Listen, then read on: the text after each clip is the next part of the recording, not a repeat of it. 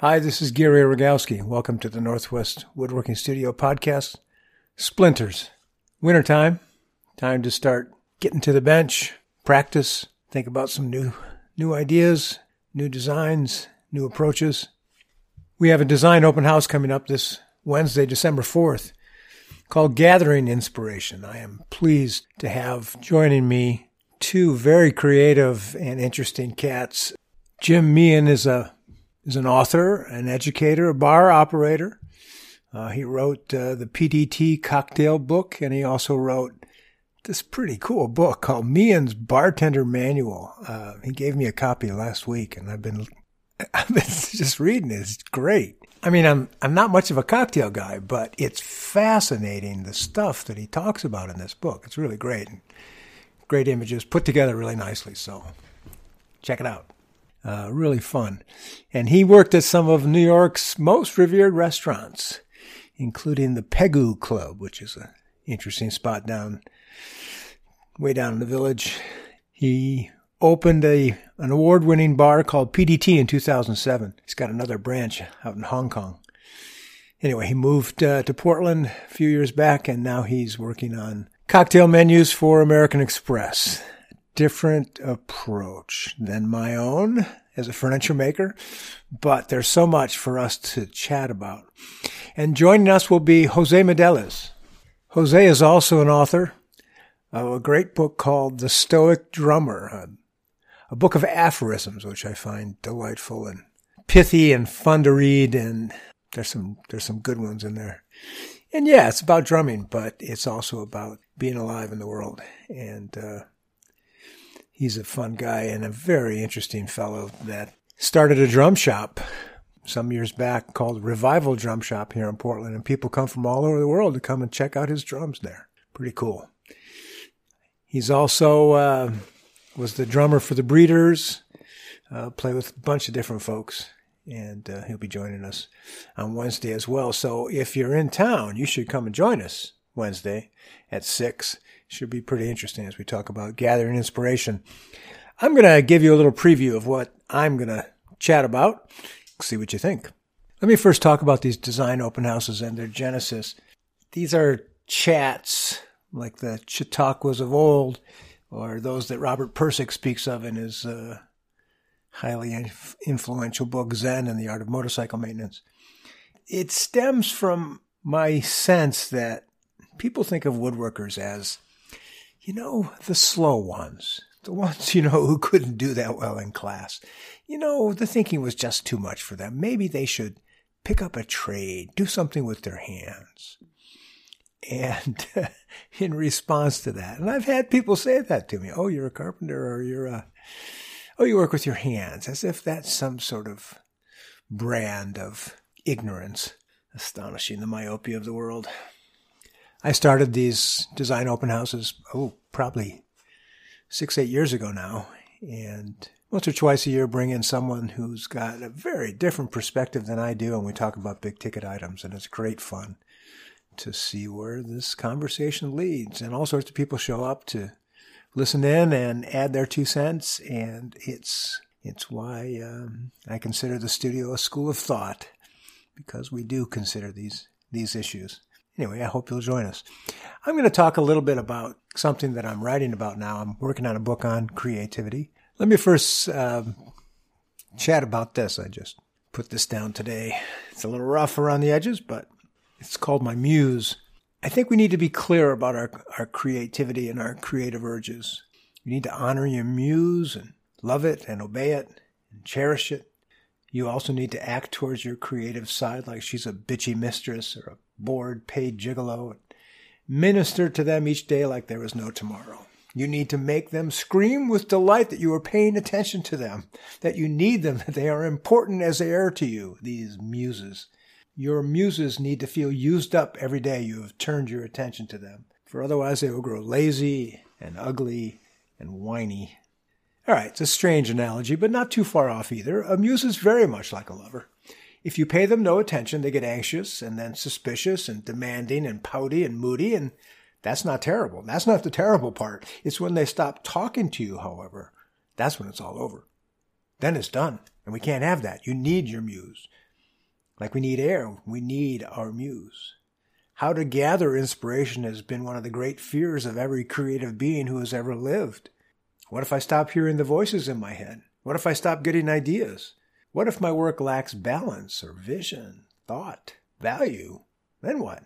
These are the questions that loom over our head each day we sit down with a pen or a pencil or a paintbrush. What if I try today and nothing comes out? Yeah. Or one of those days that blossoms on the horizon when I look up and see the weeks of effort, this just happened to me, that I've put into something, and finally the scales have fallen from my eyes to reveal a steaming pile of crap sitting on my bench or my computer screen. All this time I thought I was doing something great. My head was down. I was busy. I finally had something of value to work on and I put all my energy into it and worked it and reworked it and combed its lovely hair and polished its face and painted its nails. And when I looked up one day, when I really saw what I had done, all I could see were the warts, the scars, the misshapen features, the limp. I finally saw where it was not only bad, but truly, completely, awfully bad. Finally, I could see the truth. Those days, your muse is staring out the window, ignoring you, not standing over your shoulder saying, Oh, do this. Oh, try that. That's great. Now do this. No. On those days, which we all have, where we truly suck at what we do, we are certain that our muse is filing his nails on a brick or painting lipstick on her eyebrows. Something to do, anything to do, but look at the garbage I've managed to bake in the other room. My muses ignore me on this day like I've contracted a case of the terminal uglies. This is what is important to note. One needs to be selfish with and obedient to a muse.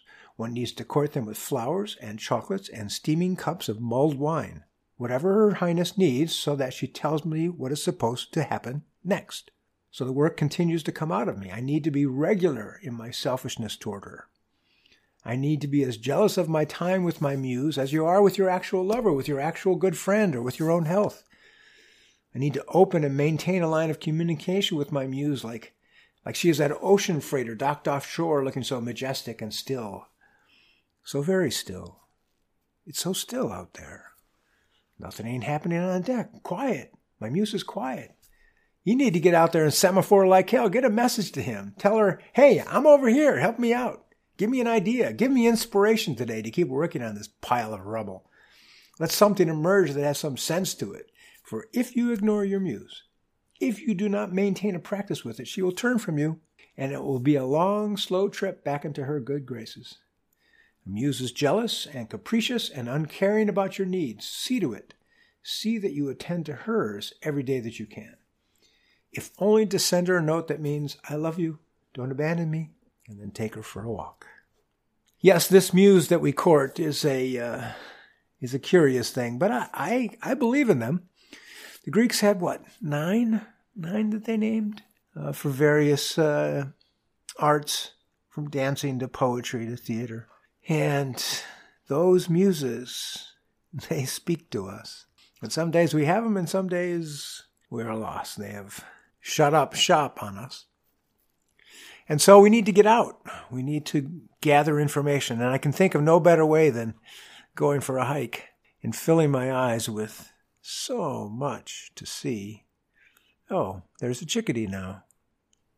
I'm looking out my window up here in the snow. Haven't seen the chickadees yet today.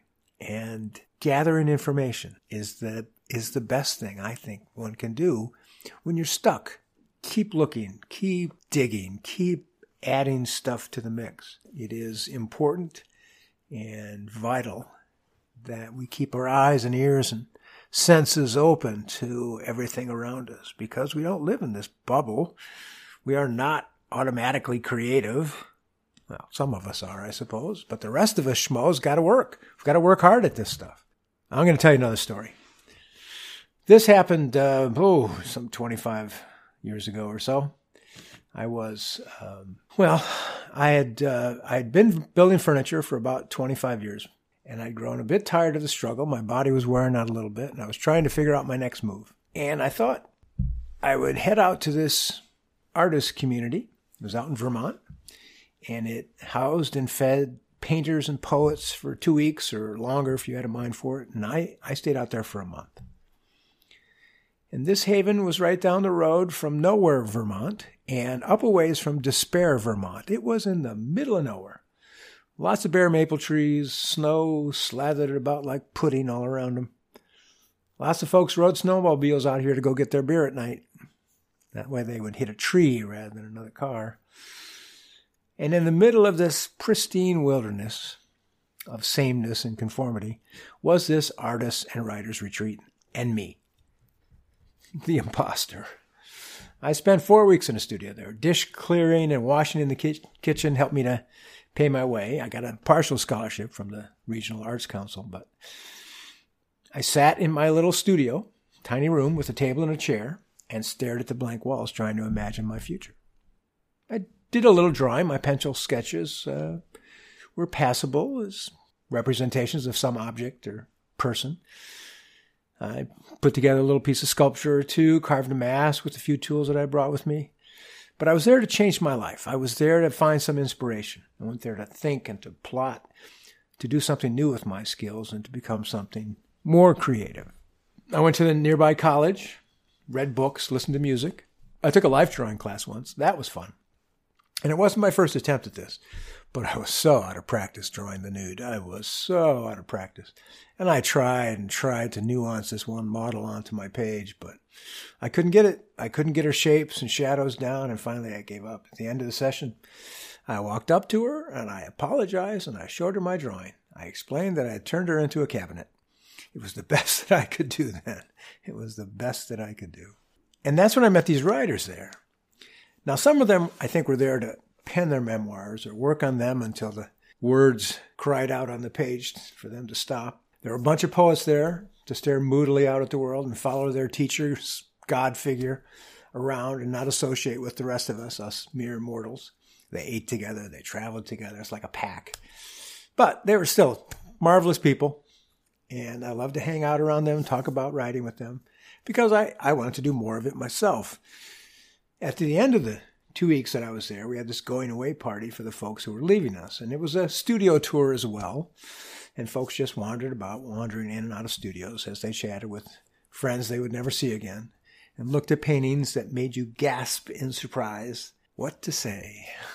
And I ended up talking with this one poet. He was a middle school teacher and some from somewhere in the Northeast. And he was so grateful for this experience. He had he had met some great people, but it, it's not that he had learned so much about his poetry or he had taken great strides in his meter or rhyme schemes or learned Petrarch sonnets or Shakespeare's. He felt gratitude for the gift of understanding.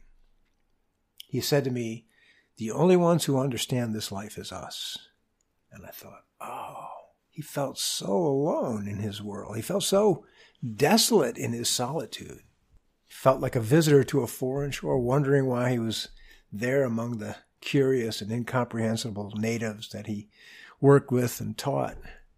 There was no help for that.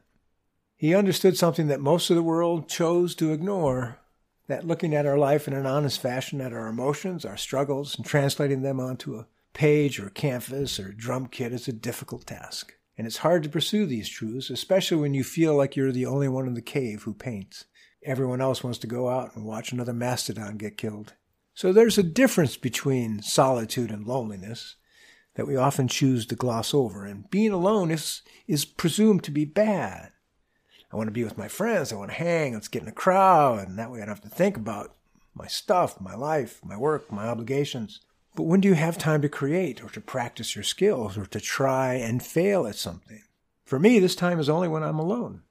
And if I am honest with myself, I am a complete knucklehead some days in this practice of mine. I work in fits and starts and stutters, and nothing is very good. I edit and change and go back to the start and edit again, and I'm afraid to move forward, carve a new line, or put something new down on the page. Until maybe after half an hour or so, my pulse rate has dropped and my eyes start to focus and my grip has become more sure and the work starts to flow out of me. And now it's not half bad. Might even be good that day. I cannot explain this state. It is not an ecstatic one, although sometimes it flirts with this sense. It is not triumphant or majestic or even planned. But when I have this flow, the sense that I am one with my work and my dreams and my expectations, and I know what I can do, and my vocabulary is at the ready for me to grab whatever I need to make this thing work. then I know I'm in a place that is good and rare, and I try to stay there as long as I can. It's different each time. The same sense of grateful fatigue and satisfaction that something good has happened. Not everything, not every time, but something good I know has occurred, and I'll look tomorrow and see what I find. This flow, this space, this zone, as athletes and musicians and scientists refer to, this is the creative time. When you get there, you don't let go until you absolutely have to. Use up your energies. Use up yourself. Let the work flow through you onto the page, onto the canvas, onto the instrument that you use. This is the gift from the gods, the fire that Prometheus stole. When you have it in your grasp, don't let go, even though it's hot and dangerous. If solitude is a necessary part of any life, then we have to learn to use it, cherish it, nurture our solitude, because in it we can come to learn to come to some sort of peace with our demons. Maybe not a full truce all the time, but a ceasefire every once in a while. Some small moments when you can cut yourself some slack and learn to listen to yourself and produce some intelligible work. Work that you enjoy and hope maybe some others will respond to as well. You have to reveal yourself. You are not like everyone else. It's okay. It's all right to be different. Uh, Gretchen, a, a playwright friend of mine, once told me that the best way for an audience to accept you is to show who you are, expose all your faults, your foibles, your ticks and time bombs on the stage. Give yourself up to the audience, and they will accept you because in you they see themselves. If you hide something, the audience will know that. They will sense it and not trust you or your words. Honesty is rewarded. Reveal yourself. There are times when we choose to be alone to figure stuff out, and then there are times when we are forced by circumstances or chance to be apart, and it can feel okay, not scary. The weather's good, you feel good in your body, and you're doing something you like to do. This type of alone can actually feel really good. When I first started this practice, it felt unnerving. In time, I realized that my solitude helped. It helped me produce work and to believe in my own strengths and to work with my own talents, however meager they seemed. My alone time helped me to see the beauty of the world, to listen to my footsteps on a trail, to see the gift of friendship and love in a life. Being alone helped me to be better with others. The struggle that I could have with myself, the wrestling match, and shouting and cursing and stamping at my own damn stupidity again, could be done in privacy. Let no one witness me swearing so proficiently at myself. Let no one see how profoundly inept I felt some days. Let no one see me sigh and weep at my failures. Get all that done in privacy. Be alone with yourself. Then present the world with your perfectly imperfect finished product. I'd like to end this little chat with you with a quote from Jose, Jose Medeles' book, The Stoic Drummer. Someone despises your playing.